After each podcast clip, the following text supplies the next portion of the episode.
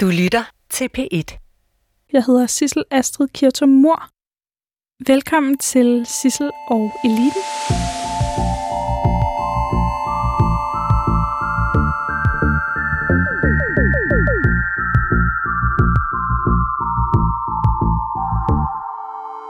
Stina Frank Elias, velkommen til Sissel og Eliten. Tusind tak skal du have. Du er administrerende direktør i Tænketanken DEA. Ja. Og vil du ikke til at starte med forklare, hvad det er? Jo, det er en tænketank, som laver analyser og undersøgelser øh, inden for 0-6-årsområdet og hele uddannelsesområdet, og så forskning og innovation. Og de undersøgelser og analyser, dem øh, forsøger vi at spille ind i det politiske øh, rum. Øh, vi snakker med uddannelsesinstitutioner, og i det hele taget forsøger at præge samfundsdebatten med den, med den viden, som vi bringer frem.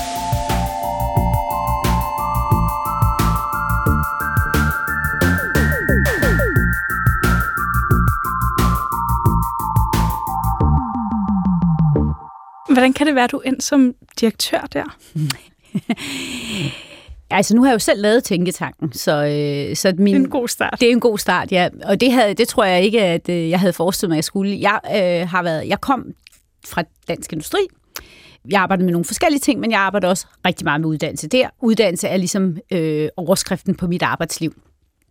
Så jeg kom til DI og havde arbejdet med uddannelse, arbejdede også med uddannelse i DI, og så kom jeg over øh, til en gammel forening, som hed Foreningen til Unge Handelsmænds Uddannelse. Uh-huh. Og så, yes, øh, og der var jeg nogle år som underdirektør, og da jeg så blev administrerende direktør, der havde jeg sagt til ansættelsessamtalen, det jeg vil med det her sted, det er, at jeg vil lave en tænketank, der laver analyser og undersøgelser inden for uddannelse, forskning og innovation. Og hvis I vil det, så skal I tage mig, og hvis I ikke vil det, så skal I tage en anden. Så, øh, så det gik jeg i gang med der i 2009, og så har jeg bygget det op derfra. Og hvordan kan det være, at uddannelse betyder så meget for dig? Altså, jeg Du tror, kunne have valgt alt. Jeg kunne have valgt alt. Det er jo så faktisk lidt en tilfældighed. Fordi øh, jeg var, da jeg har læst øh, offentlig forvaltning på RUK, med nogle afstikker til udlandet, og der blev jeg glødende optaget af styring. Altså styring i den offentlige sektor. På det tidspunkt bare havde den daværende regering nogle moderniseringsprogrammer, der var, man snakker om målstyring og resultatstyring, altså en helt anden måde at styre den offentlige sektor på. Det bliver vildt optaget af. Og et af de steder, hvor man først forsøgte sig med noget nyt, det var på uddannelsesområdet, hvor man lavede det, der hed evalueringscentret.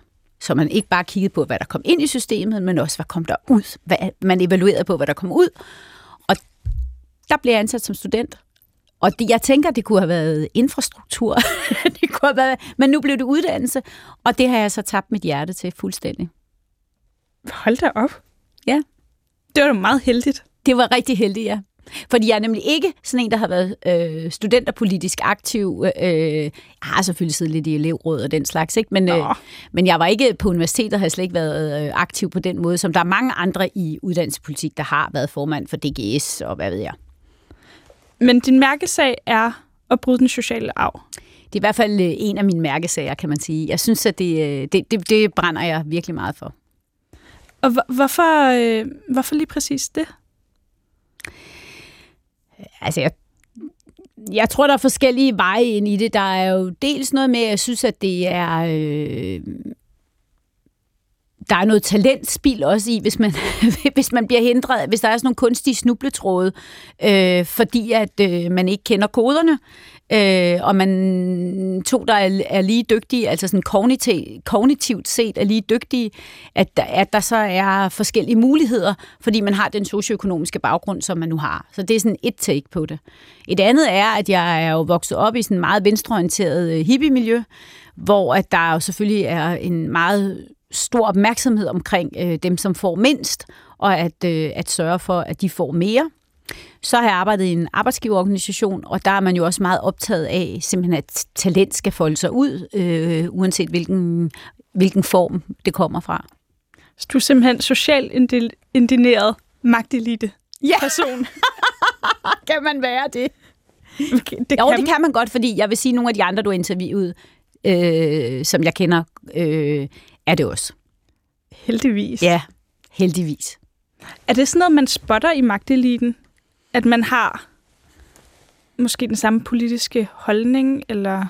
Nej, jeg vil ikke sige den samme politiske holdning nødvendigvis, men, jeg har, men nu har jeg jo, det sagde jeg også til, da jeg kom ind, jeg har jo selvfølgelig lyttet til de forskellige programmer. Øh, og noget af det, som, som jeg har tænkt over, det er, at jeg sådan set ikke har noget imod, at, øh, at folk åbenlyst siger, at de gerne vil have magt. Men der, hvor jeg føler en samhørighed, det er med mennesker, som ikke bare vil have magt, men hvad det er, de bruger den magt til.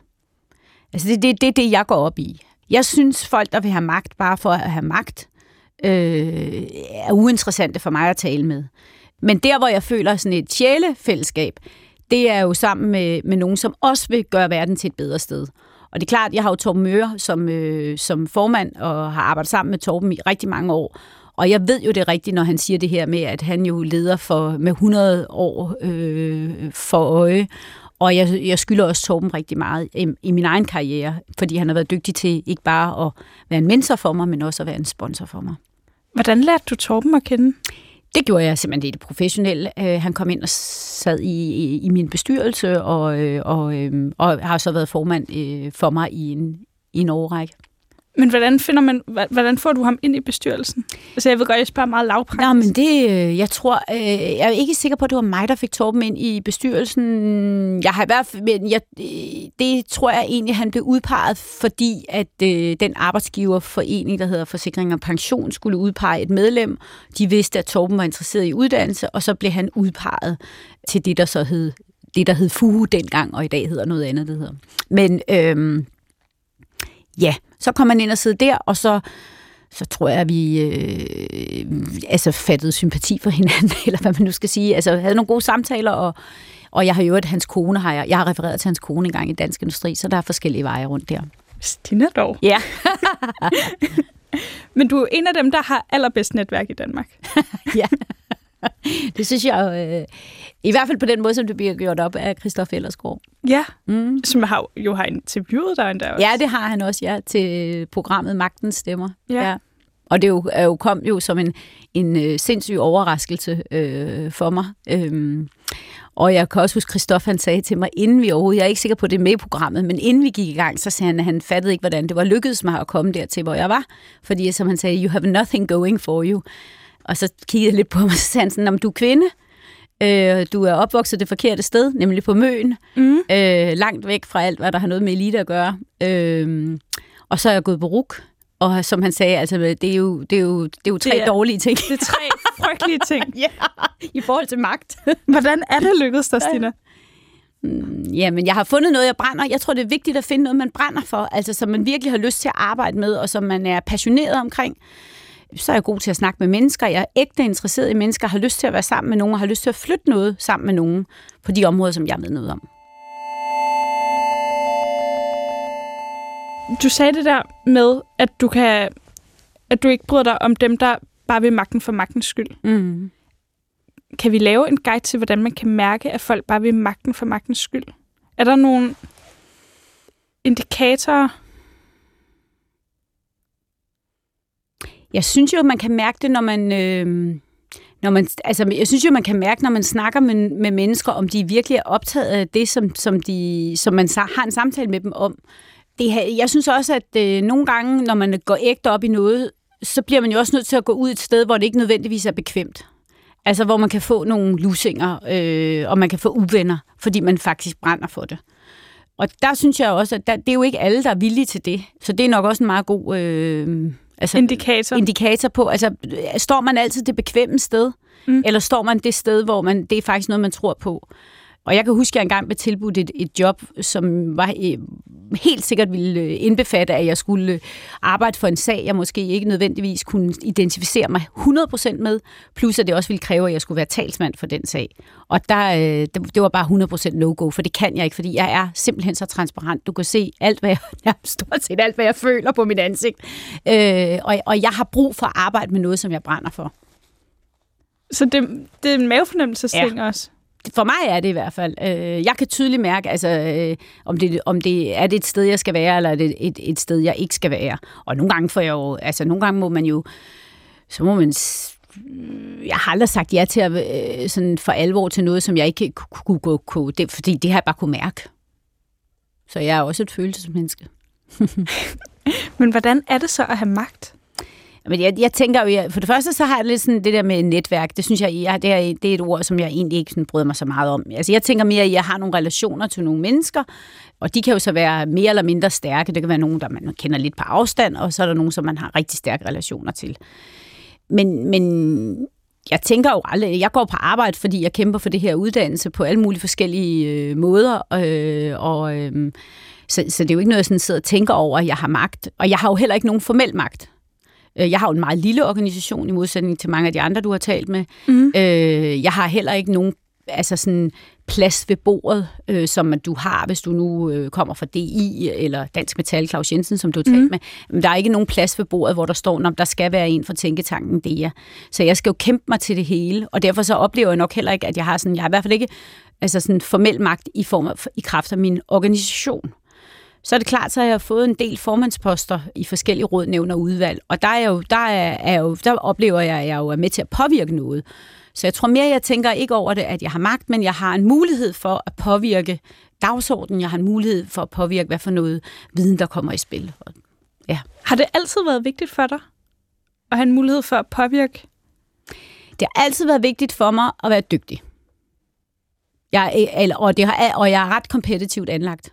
Øh, ja, virkelig. Øh, så, så jeg tror, jeg har haft en, øh, en enorm sult på at lykkes. Jeg har virkelig, altså det har jeg kunne mærke op til, at jeg blev 50 år, der var jeg virkelig sådan, jeg havde sådan en, jeg havde sådan en sult efter, at jeg skulle lykkes, og jeg skulle, øh, jeg havde et drive efter succes, øh, som jo også nogle gange godt kan brænde. Altså, det kan man... Øh, altså, der var en, der engang sagde til mig, det er kun dem, der brænder, der brænder ud. Og det, det kan jeg jo også godt sige, at jeg har brugt rigtig meget tid på mit arbejde. Altså, ud over mine børn er det jo det, jeg har brugt mest tid på. Så jeg har haft den der sult efter succes. Jeg har ikke haft sult efter magt som sådan, men jeg har haft sult efter at blive en succes. Og hvad har været parametrene for succes? Jamen det har jo så været i virkeligheden, når vi nu analyserer det, øh, så har det selvfølgelig at blive inviteret ind i de rum. Altså at der er nogen, der spørger dig, har du lyst til at være, øh, en minister spørger dig, vil du være, øh, vil du, vil du være formand for det her råd, eller det her ekspertudvalg. Altså at, at blive set og anerkendt, det tror jeg, det har jeg helt klart haft en sult efter. Hvordan er det at blive ringet op af en minister, der spørger om det? Det er typisk ikke ministeren selv, der ringer op. ikke i første omgang. De har, der er nogle andre, der har ringet først og tjekket, at man vil sige ja. Men så bliver man så sindssygt glad. Det gør man. Hvordan går det med succesbarometerne nu, efter du er blevet 50? Fordi ja, det, jeg kunne øh, det høre, går, at ja. vi begyndte at tale om det i datid. Ja. Da jeg blev 50, der var der flere ting, der forandrede sig. For det første forandrede den ting sig, at jeg ikke længere behøvede at have den samme sult efter succes, fordi øh, at jeg ligesom tænkte, men det, det er gået meget bedre, end jeg havde troet.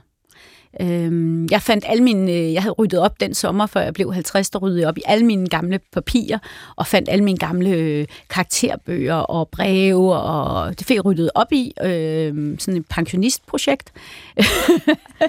Meget tidligt på Meget pension. Tidligt, men det var heller ikke for, men det, men jeg tænkte, det var normalt noget, man ville gøre, når man gik på pension. Men det gjorde jeg altså der, inden jeg blev 50.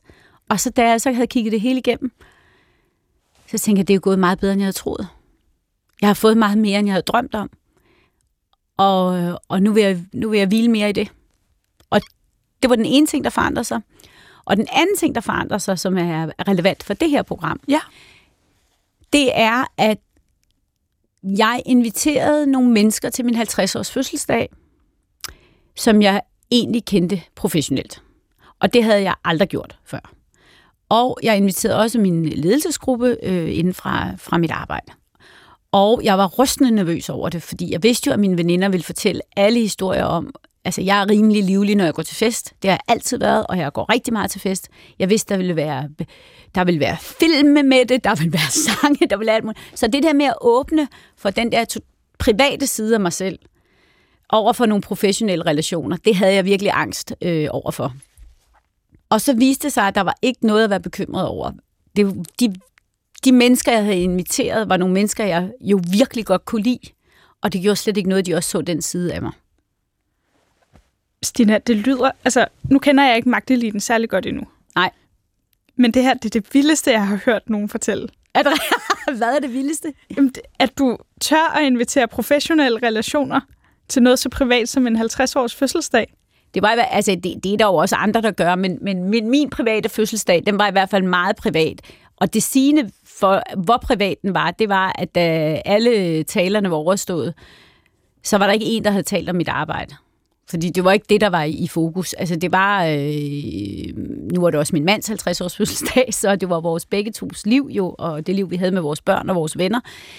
Men, men det der, det der jeg, da jeg gik bare hjem derfra og var totalt lykkelig over alt muligt, men jeg var også lykkelig over, at det egentlig lykkedes sig for, for første gang for mig selv at forene det professionelle og det private.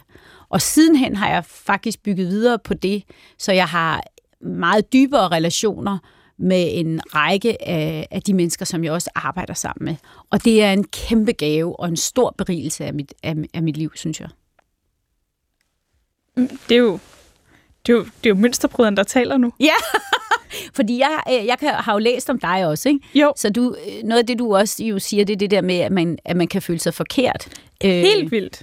Og jeg tror egentlig, jeg øh, synes altid, at... Øh, altså, jeg er vokset op i sådan et hippie-miljø, men i sådan et traditionelt landbrug, øh, landbrugssamfund. Ikke? Mm. Så når jeg forlod øh, den der hippie hjem, som jeg kom fra, øh, hvor der var geder og høns og øh, hvad ved jeg, så gik jeg ind i, øh, i min skole og min klasse, og øh, der kan man sige, der havde de alle sammen en far, der var gårdejer, ikke? Gårdejer Hansen, gårdejer Hemmingsen, og jeg var så, min mor var så lærerstuderende Nina Vrang, ikke? Så der følte jeg mig helt klart på kant.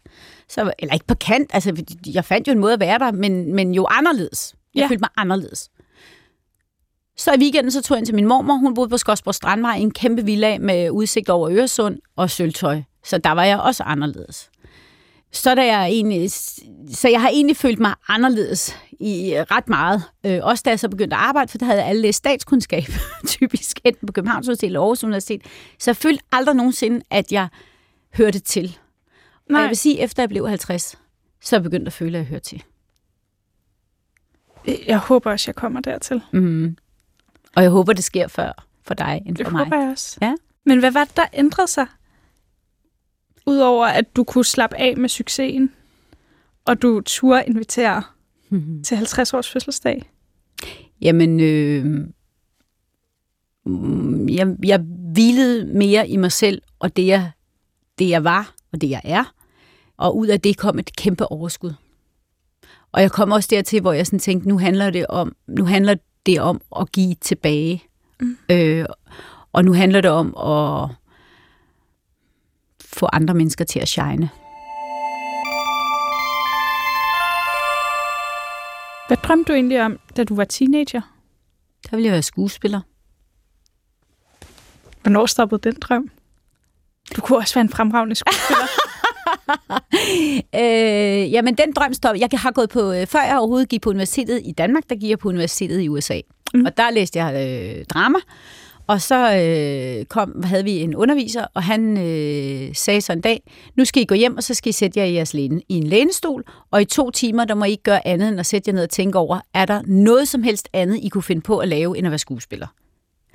Hvis I kan komme op med én ting, som I kunne finde på at lave, som ikke var at være skuespiller, så skal I gøre det. Fordi det kræver, altså hvis du skal være skuespiller, så kræver det alt. Mm. Og så tænker jeg bare, at det var ikke noget for mig.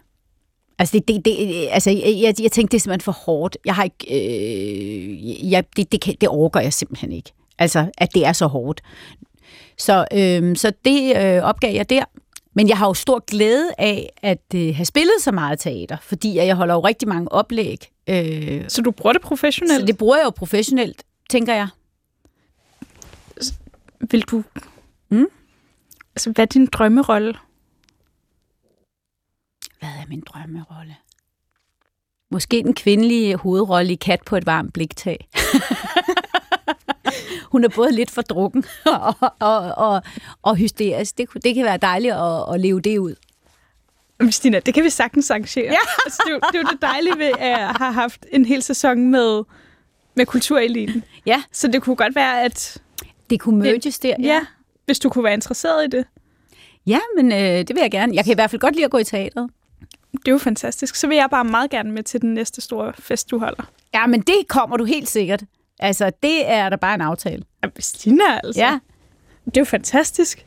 Altså, the more the merrier. Altså, det, det, det her livet, fra nu af så handler livet jo om at bringe så mange mennesker sammen som muligt, som kan glæde af hinanden. Kan man også godt tage det med ind i arbejdet? Ja, bestemt. Fordi det, jeg har opdaget med magteliten, og correct me if I'm wrong, men der er lidt mere livsglæde i kultureliten, tror jeg. Altså, der er lidt mere hvidvin og lidt mere solskin, og der er lidt flere lange møder kun med kaffe hos magteliten. Jeg tænker, du skal, du skal, altså, jeg tænker, du skal med ind og arbejde lidt sammen med os, der arbejder med uddannelsespolitik. Altså folk, der arbejder i uddannelsespolitik, de har jo typisk arbejdet med uddannelsespolitik rigtig, rigtig længe, og derfor har vi kendt hinanden i lang tid. Og jeg synes faktisk, at vi er gode til at øh, bruge hinanden, altså spare med hinanden, connecte hinanden, øh, sige, om jeg tror lige, du skal snakke med Claus om det der, eller med Christina om det der. Øh, at, så, så det synes jeg, vi er gode til, og, øh, og vi er også faktisk ret gode til at drikke en øl i ny og næ vil jeg sige, sammen. Jeg bliver jo i tvivl om, om Christoph Ellersgaard har taget fejl, da han har puttet dig ind i magteliten nu. Ja. Fordi du opfører dig og taler fuldstændig, som om du er en del af kultureliten. Men det kan være, at jeg er jo sådan en crossover. Så, Ja, men det er du fuldkommen. Ja, så det kan godt være, det er det. Jeg har faktisk også begyndt til, jeg øh, gør mig umage for at invitere øh, til nogle af de konferencer, vi holder. Øh, for eksempel invitere forfattere til at komme og give deres perspektiv. Øh, blandt andet havde vi her, netop nu når vi lige har talt mm. social arv øh, og mønsterbrud, der havde jeg øh, forfatteren Christian Bang Foss til mm. at fortælle om sin øh, bog øh, Frank vender hjem. Hvad er det, han beskriver der? Vi har haft Morten Pape, øh, Ja. da han lige udkom med, med sin bog Planen, fordi at jeg synes simpelthen, at vi skal... Øh, at der er nogle ting, du kan beskrive, nogle problematikker, øh, som du bedre kan behandle, øh, blandt andet gennem fiktion. Øh, og det giver, det giver simpelthen alle de her tal og, øh, og, og analyser øh, noget, noget andet liv og sensibilitet, når vi får kunsten og kulturen indenfor. Hvordan reagerer resten af magteliten på det? Nå, men jeg, jeg tror, at de tænker, når de kommer til arrangementer, som jeg har været med til at arrangere, at øh, så kan det godt nogle gange... Altså, så, så for, jeg tror faktisk også, de forventer, at det bliver nyt. Altså, jeg tror, de forventer af mig, at jeg både er seriøs og troværdig, og der er ikke noget at komme efter, men også, at, øh, at jeg hele tiden udvikler det, altså udvikler formerne. Øh, det tror jeg faktisk er lidt af min rolle. Øh, det er at, øh, at ture det. Og det lykkes? Har du, har du nogensinde fejlet i det? Altså, jeg har da været med til at lave ting, som var mindre vellykket end andet. Selvfølgelig er det. Men jeg kan huske, at jeg blev, øh, da jeg lavede min første store årsdag øh, i DEA, der kan jeg huske, at dagen efter sagde jeg til mine medarbejdere, at til næste år, og det, og det gik virkelig godt, øh, og sagde, at til næste år, der skal vi lave noget helt andet. Og jeg har ikke lyst til at lave en, en fiasko, men jeg vil hellere gå til kanten, og, og i stedet for at lave noget, der er det samme. Altså, jeg er Ja. virkelig dårlig til at lave noget det samme. Jeg vil, og det, det kræver meget af en, af en selv, fordi man så hele tiden jo skal være op på duberne, fordi du, du kan ikke bare sige, "Nå, men så plejer vi, vi plejer at gøre sådan, vi plejer at gøre sådan, vi plejer at gøre sådan. Altså, det, det, men det forventer jeg mig selv, og det forventer jeg også af, af mine medarbejdere. Og jeg tror, alle, der er øh, ansat øh, samme sted som mig, jamen vi har sådan en, for det første er vi glødende optaget af, af det her faglige felt, og så har vi også en lyst til at prøve tingene af. Og men det kan man jo godt, hvis man er et stærkt fællesskab. Og det synes jeg, vi er. Altså, så hvis jeg har kommer hjem, og noget er gået dårligt, så, så er de søde til at sige, at du har et højt bundniveau. Øh, og, øh, Frygter du nogensinde, de så lyver? Altså, man skal jo altid trække lidt, ja, prøv, man skal jo altid trække lidt fra, når man er en chef. Altså, hvis de siger, at man har været fantastisk, så har man måske været god, ikke? Men øh, hvad hedder det? Øh, ja, men det hjælper faktisk, når de siger det der med, at du har et højt bundniveau. Fordi jeg, altså, jeg hader jo, når det er gået dårligt. Og selvfølgelig laver jeg også ting, der ikke går spot on. Altså, sådan er det. Men jeg forsøger altså at udfordre mig selv, og jeg forsøger at udvikle mig selv, og jeg forsøger at udvikle min organisation, og jeg forsøger hele tiden at gå nye veje. Og så øh, er det klart, at så er det ikke alting, der går lige godt hele tiden.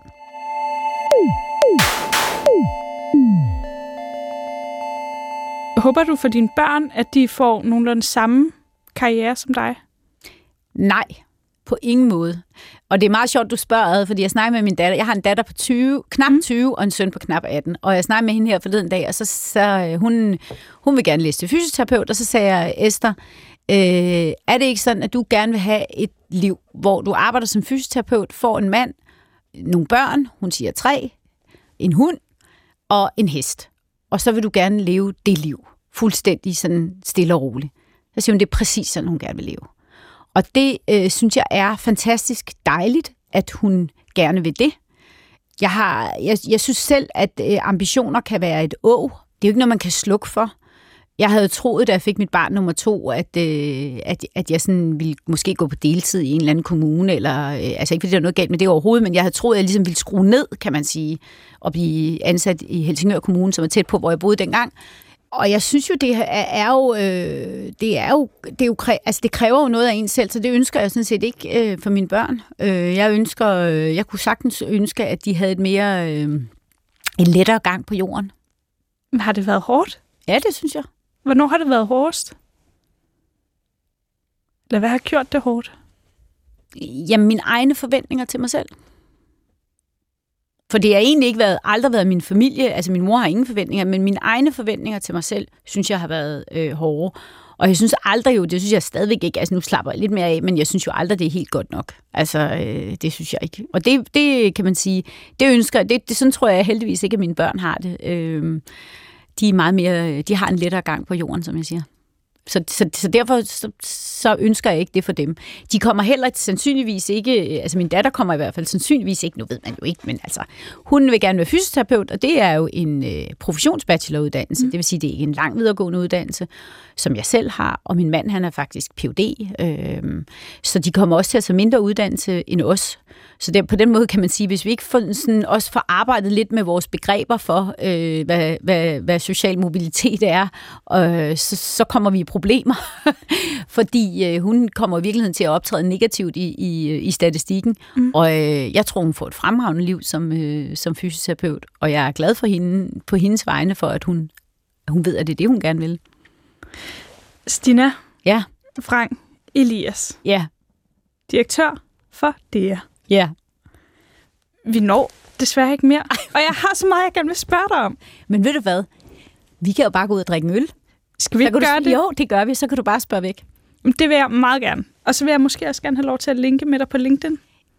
Det vil jeg også rigtig gerne, men det er altså ikke øh, den vej, du bedst får fat i mig på. Den vej, du bedst får fat i mig på, det er ved at sende mig en sms. Så sender jeg dig en sms, og så går vi ud og drikker en øl.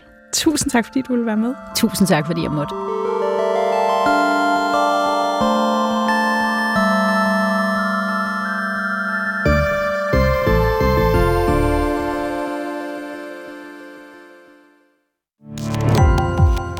Gå på opdagelse i alle DR's podcast og radioprogrammer. I appen DR Lyd.